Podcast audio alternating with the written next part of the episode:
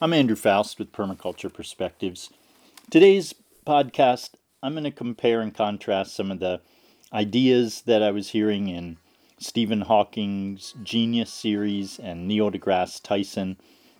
And I want to start right off with saying that I was thoroughly unimpressed with how these academics were so invested in the notion that it made good, logical sense to be preparing for life on other planets and creating a base on the moon.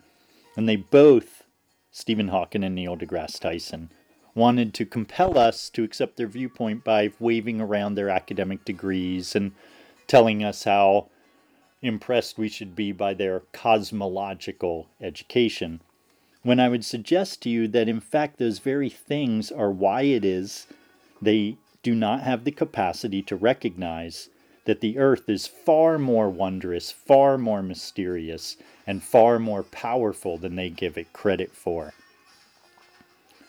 When you have what is called an abandonment relationship to your mother and your father, which is arguably the earth and the sky on planet Earth, and you create this notion that what you can do is go create a space pod and move to another planet after you've destroyed your home planet is morally and ethically problematic. It begs many questions for our species because, in fact, if we can't do a good job here at home, why does it stand to reason that we are suddenly going to get our act together and do a good job in some biodome on the moon or some concocted notion from Ray Bradbury's Martian Chronicles of going to move to where the canals and pyramids are on Mars. This is a bunch of utter scientific techno fantasy nonsense that is being bandied about as if it's a good response to things like climate change, overpopulation, and clearly our species does not have the capacity to figure out how to live with how the earth works and any responsible intellectual will be advocating for things like settlements on the moon and putting a great deal of effort into it. This is a very damaging and problematic opinion to be proselytizing on the platform of purported science. It's bad science to suggest that we should put great effort into a base on the moon when we are killing a viable planet that is right here in front of us. This begs many questions, primarily the one which I just outlined, which is that we have a responsibility to figure out how to live well where we are, because this is our home and it is where we belong. I'd like to contrast that with a position and an opinion that is put forth by Thomas Berry in a book I've been enjoying called Under the Tough Old Stars this book was given to me by one of my great mentors and teachers, Sandra Hurst, who started the school that I both graduated from and taught at for a decade. That school is called Upattinas. And Sandy gave me this book when I was enrolled in their teacher education program and a full time staff member at Upattinas because she knew that this was right up my alley and something that I would really appreciate. So, this book is called Under the Tough Old Stars Eco Pedagogical Essays by David W. Jardine, in which he gives some really excellent bite sized quotes from Thomas Berry. Here's one that's particularly apropos this supposed good idea that Hawking and Tyson are rolling out in their much listened to podcast that any wise and informed and rational person must agree that due to the fact that we are in ecological overshoot, we must therefore, you know, realistically be preparing for something like building a settlement on the moon or Mars.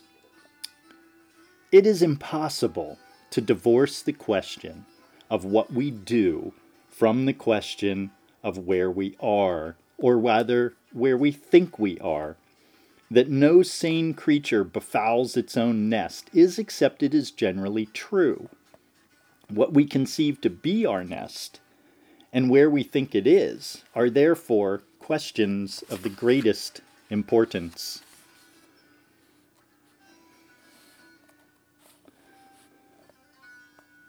Here's another good quote along the lines of understanding limits, because another one of the great presuppositions for both of these thinkers and their premise that we should be preparing for life on Mars or on some other solar system was the notion that, in fact, there are no limits and that we can just imagine our way into some future fantasy scenario that transcends any sense of reason or rationale.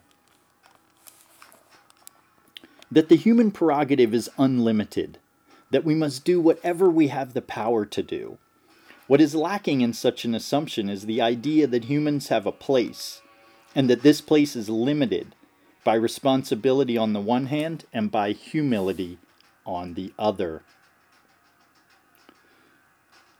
Further, Berry goes on to say, knowledge of these limits and how to live within them is the most comely and graceful knowledge that we have, the most healing and the most whole. And to be comely and graceful, this knowledge needs the arrival of the young and the revivifying they bring to such knowing. Because we can do the impossible, we must understand the deep interrelations that inhere in the wholeness and health of language, and we must refuse that which might violate or overstep those limits, that which would turn litter into garbage. And this knowledge must be held with a delicateness and openness that allows the young to rise up and take issue with what we think we know of these matters.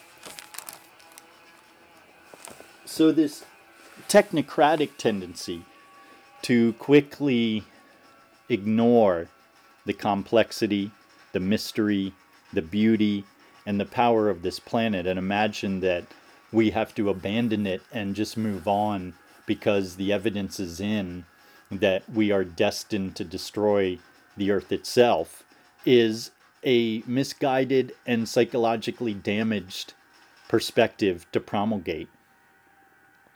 And what's interesting is I'm finding many academics have this tendency to want to platform that they have it all figured out and shouldn't we be impressed that they are basically cynically and catastrophically ignoring any potential for us to heal and restore the well-being of this planet? And that in some way we should rally around them because of their intellectual vigor and its capacity to annihilate all capacity for hope.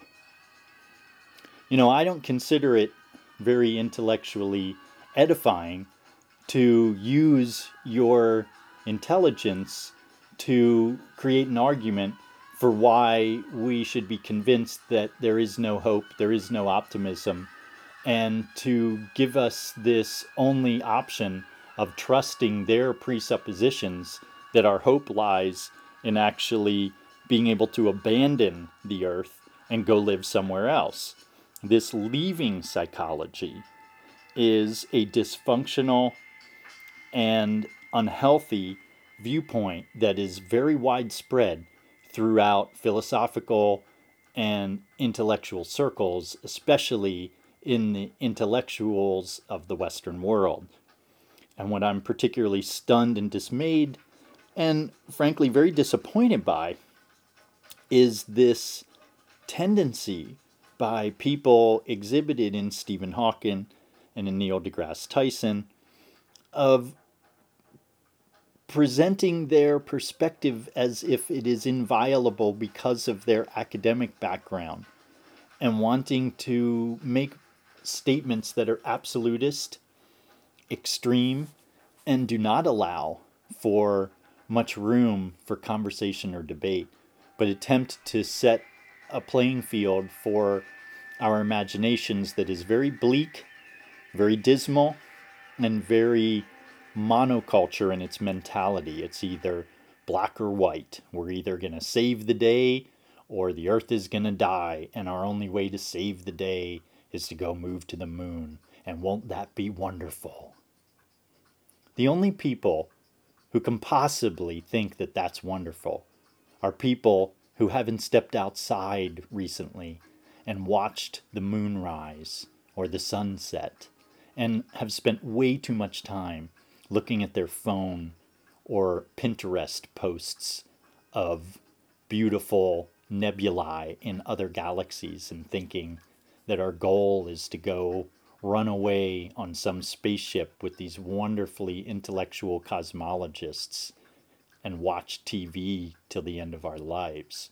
Because the reality is that if you like watching the moon rise and the sunset and listening to the birds and the waves and the wind in the leaves, the earth is our magical, mysterious, and majestic home, which I am thankful to say is simply waiting for her children to wake up and recognize her beauty, her wonder, and her power, and begin to honor it and tap into it. I think it's interesting that many people look to academics to answer questions like what is our purpose and place in the universe? And I would like to suggest that often these academics are woefully out of touch with the practicalities of what goes into living in a non technocratic world.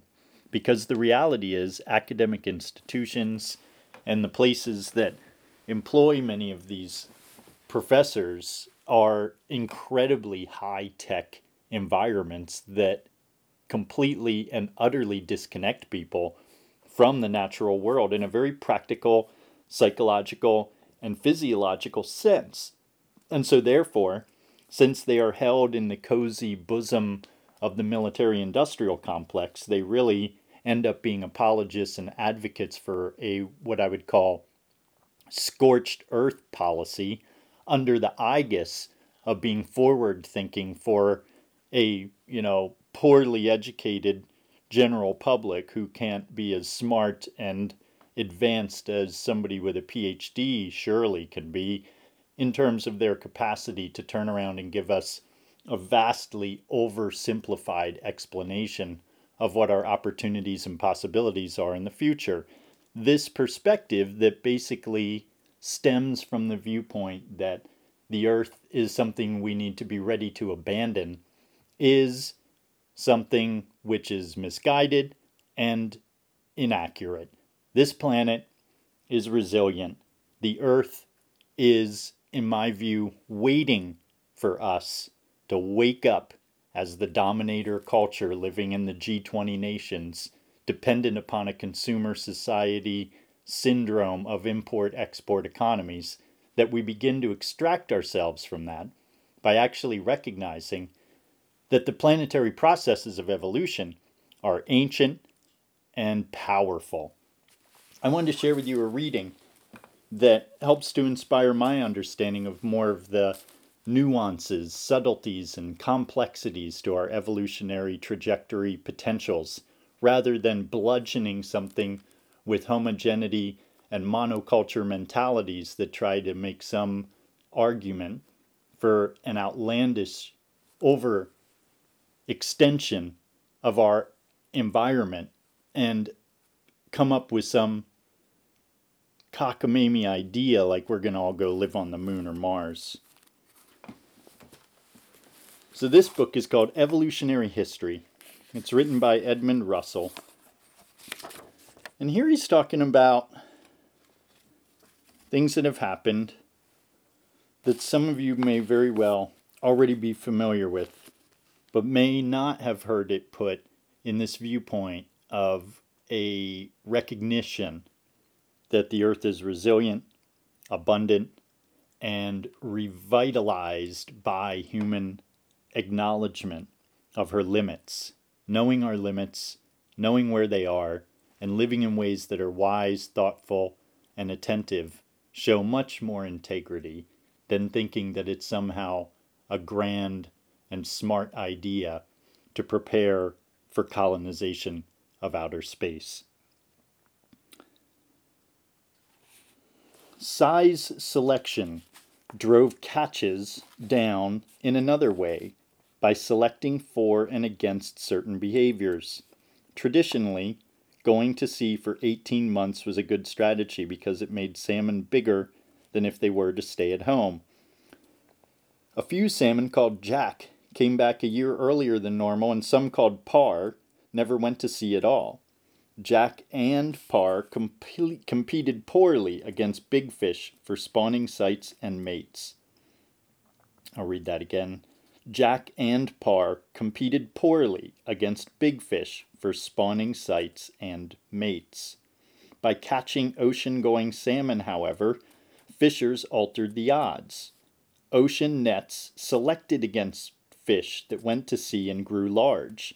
Now Jack and Parr had as much chance at reproducing as the traditionalists who ventured out to sea, although they produced fewer and smaller offspring than did large fish. The number of size the number and size of ocean going salmon declined. This revision of the reviewed view becomes more persuasive when we find similar patterns else- elsewhere. Whitefish in North American freshwater lakes once supported commercial fishing. The average size of whitefish declined between 1941 and 1965. Then the fishery collapsed. In the 1940s, the average nine year old whitefish weighed 2 kilograms. By the 1970s, the average had declined to 1 kilogram. Observers blamed the size reduction on removal of older, bigger fish, but it also resulted from changing whitefish genetics. Young fish grew as rapidly in 1970 as they did in 1940, but the adults grew more slowly. In the 1950s, nets caught fish aged two years and up. In the 1970s, nets caught fish aged seven years and up. The 5.5 inch holes in nets had created a size threshold beyond which fish grew at their peril. Similarly, the average size of fish in populations of Atlantic cod, Gadus morhua, declined under heavy fishing pressure. After hastening decline, adaptations to heavy fishing may have slowed the recovery of fish stocks as well. Once relieved of heavy harvesting, some commercial fisheries have rebounded more slowly than fishery managers expected. Evolution might be at least part of the explanation. One reason is the time lag built into adaptation. Natural selection acts over generations, and many commercial fish species have long generation times. So, populations may adapt slowly to new environments. In this case, it appears that natural selection for larger fish requires years to reverse the effects of heavy selection for smaller fish. Another evolutionary factor is the impact of size selection on other traits that dampen population growth. Another selection may favor an individual because of a single trait. It acts on the whole organism. Traits correlated with the selected trait get pulled along with it into the next generation. Experiments with Atlantic silverside found that populations subjected to heavy harvesting of large fish displayed reductions in fecundity, egg volume, larval size at hatch, larval viability, larval growth rates, food consumption rates, and conversion efficiency, vertebral number, and willingness to forage. All these traits lower the ability of a population to rebound rapidly from, from low numbers. And here's the gist of some of why I'm sharing those technical details with you to give you a sense of the background that goes into the analysis that I bring to the way I'm putting the world together to give you this sense that there is so much to hope for and to understand and to be a student of. Fisheries offer us a chance to see how anthropogenic evolution in populations of other species can circle back to affect human experience. And I'm suggesting we can s- send that circle spiraling upward into regenerative growth. The cod of the North Atlantic have been famous for centuries for their productivity, and heavily fished as a result. But a spike in harvests came with the arrival of larger trawlers after World War II. The average size of cod populations near the Canadian coast decreased, probably because of a combination of evolution and removal of older fish. In the 1980s, fishers responded by illegally lining their nets with smaller mesh nets. This response hastened the collapse of the fishery, and the Canadian government had little choice but to declare a moratorium on fishing in 1992. But the stocks did not rebound as hoped, and the government closed the fishery in 2003. Plummeting catches in the late 1980s set in motion and the 1992 moratorium accelerated a variety of societal effects in Newfoundland fishing villages. Unemployment rose, reaching 43% in one headland, and brought stress in its wake. Young adults moved away from their villages more often, leaving smaller and older populations behind, and the remaining young people stayed in school longer than their parents. Fishers turned their attention to catching a more diverse range of species especially invertebrates, shrimp and scallop.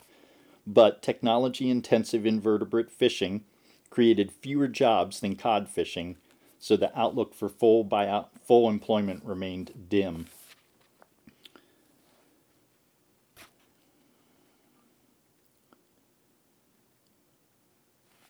So here we go. Let's wrap this section up for you. Salmon, cod, and silverside are hardly alone a 2007 study of fish invertebrates and terrestrial vertebrates found that human hunting and fishing have created size dependent selection in populations of 108 to 136 wild species.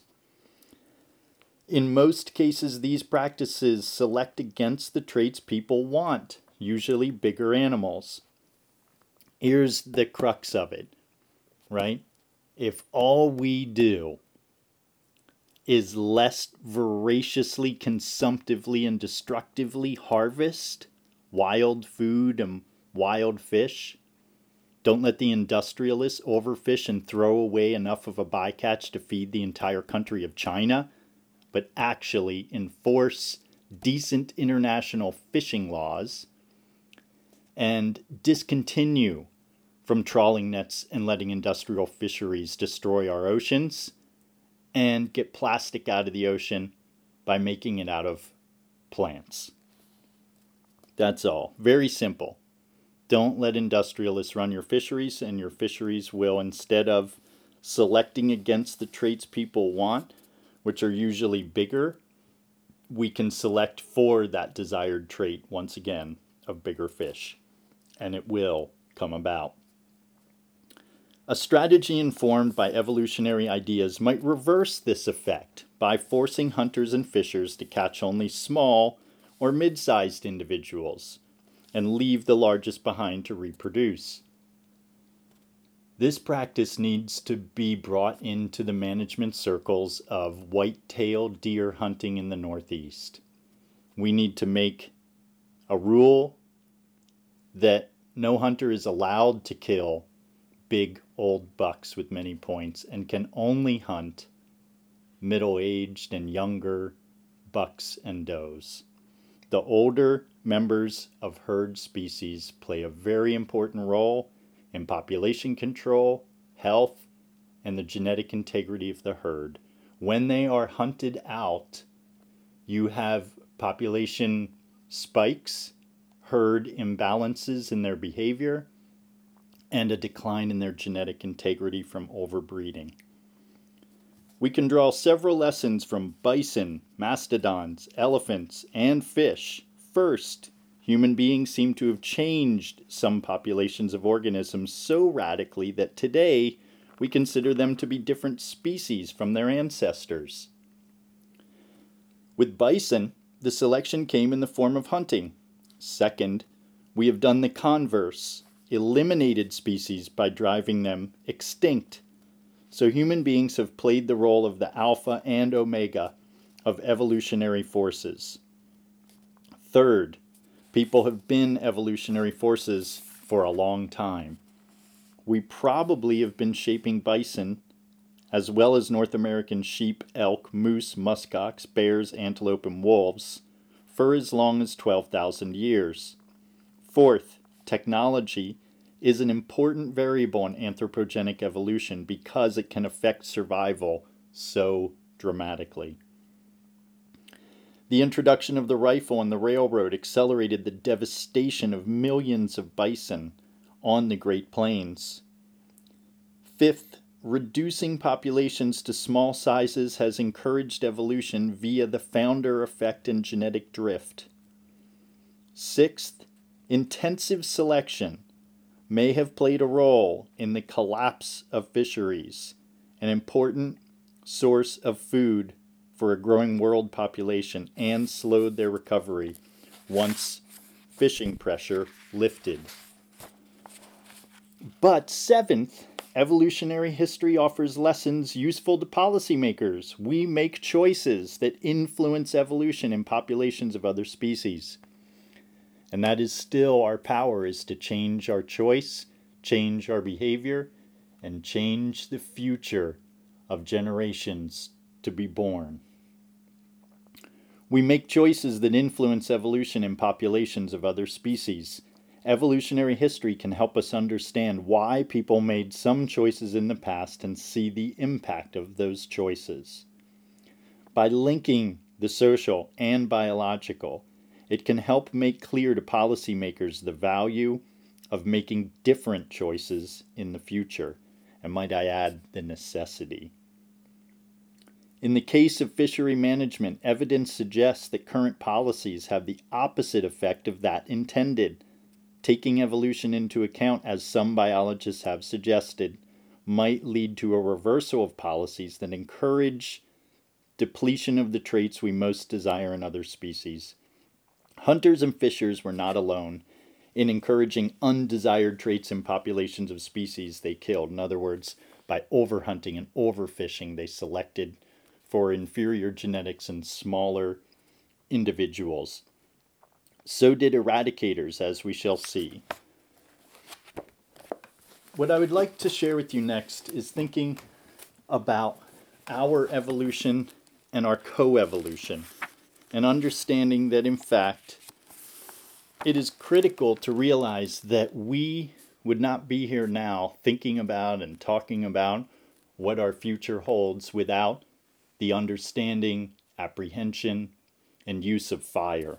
Fire is foundational to our identity, and it is still, in many ways, one of those rich, deep mysteries of our past that we can open our minds and hearts up to and wonder about how have we come to be such a interesting and expansive species that still has so much to learn about who we are, where we come from, and so much to learn about where we can go on such a diverse and complex planet. Very interesting to realize that, in fact, people really didn't think for a long time in evolution that cooking food was a significant part of what it is that brought our species about. But one of my favorite books on this is called How Cooking Made Us Human Catching Fire. Here's a little bit from his intro on this. In the past half century, ideas suggesting how the control of fire might have influenced human behavior or evolution have been proposed by writers in physical anthropology, archaeology, and sociology, but such analyses have been tentative, leaving it to the specialized field of cooking history to provide thoughts as bold as those of Brillat Savarin. In 1998, cooking historian Michael Symons combined intellectual ingredients from a range of disciplines and based on the idea that cooking affects many aspects of life, from nutrition to society, he made a stronger claim than any before him. Symons concluded Cooking is the missing link, defining the human essence. I pin our humanity on cooks. In a 2001 book on the history of food, historian Felipe Fernandez Armesto likewise declared cooking an index of the humanity of humankind. But neither these authors nor any other writer advocating the importance of cooking understood how cooking affects the nutritional quality of food. Critical questions were left untouched, such as whether humans are evolutionarily adapted to cooked food, or how cooking had its supposed effects on making us human, or when cooking evolved. The result was a series of ideas that, however intriguing, were not tied down to biological reality. They suggested that cooking had shaped us, but they did not say why or when or how. This is a way to find out whether cooking is as biolog there is a way to find out whether cooking is as biologically insignificant as Darwin implied or as central to humanity as Symons asserts. We need to know what cooking does. Cooked food does many familiar things. It makes our food safer, creates rich and delicious tastes, and reduces spoilage. Heating can allow us to open, cut, or mash tough foods. But none of these advantages is as important as a little appreciated aspect. Cooking increases the amount of energy our bodies obtain from our food. The extra energy gave the first cooks biological advantages. They survived and reproduced better than before. Their genes spread. Their bodies responded by biologically adapting to cooked food, shaped by natural selection to take maximum advantage of the new diet. There were changes in anatomy, physiology, ecology, life history, psychology, and society. Fossil evidence indicates that this dependence arose not just some tens of thousands of years ago, or even a few hundred thousand, but right back at the beginning of our time on Earth, at the start of human evolution, by the habiline that became Homo erectus. Brillat-Savarin, and Symons were right to say that we have tamed nature with fire. We should indeed pin our humanity on cooks. Those claims constitute the cooking hypothesis. They say humans are adapted to eating cooked food in the same essential way as cows are adapted to eating grass, or fleas to sucking blood, or any other animal to its signature diet. We are tied to our adapted diet of cooked food, and the results pervade our lives from our bodies to our minds. We humans are the cooking apes, the creatures of the flame.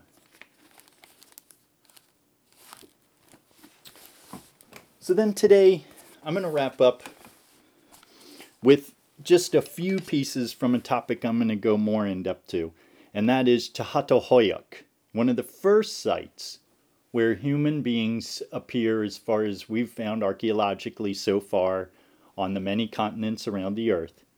This place in ancient Anatolia, modern day Turkey, is considered to be one of the very first human settlements, along with Göbekli Tepe. These two sites are looked at for a archetypical understanding of who we are and where we come from. So, as I say, these vast oversimplifications that I started out this podcast critiquing from cosmological people sitting in the seat of academia that suggest that somehow it's really simple to assert that we should just abandon this very beautiful and multifaceted tapestry of our life and evolutionary history on Earth and just begin to prepare for a trajectory where we go move somewhere else. It both is something that is so far off the mark and misguided that I wanted to speak to it, and why I want to share with you in this podcast so much of the evidence from which my alternative viewpoint comes, which is that in fact our best hope and opportunity lies in becoming better stewards of the earth.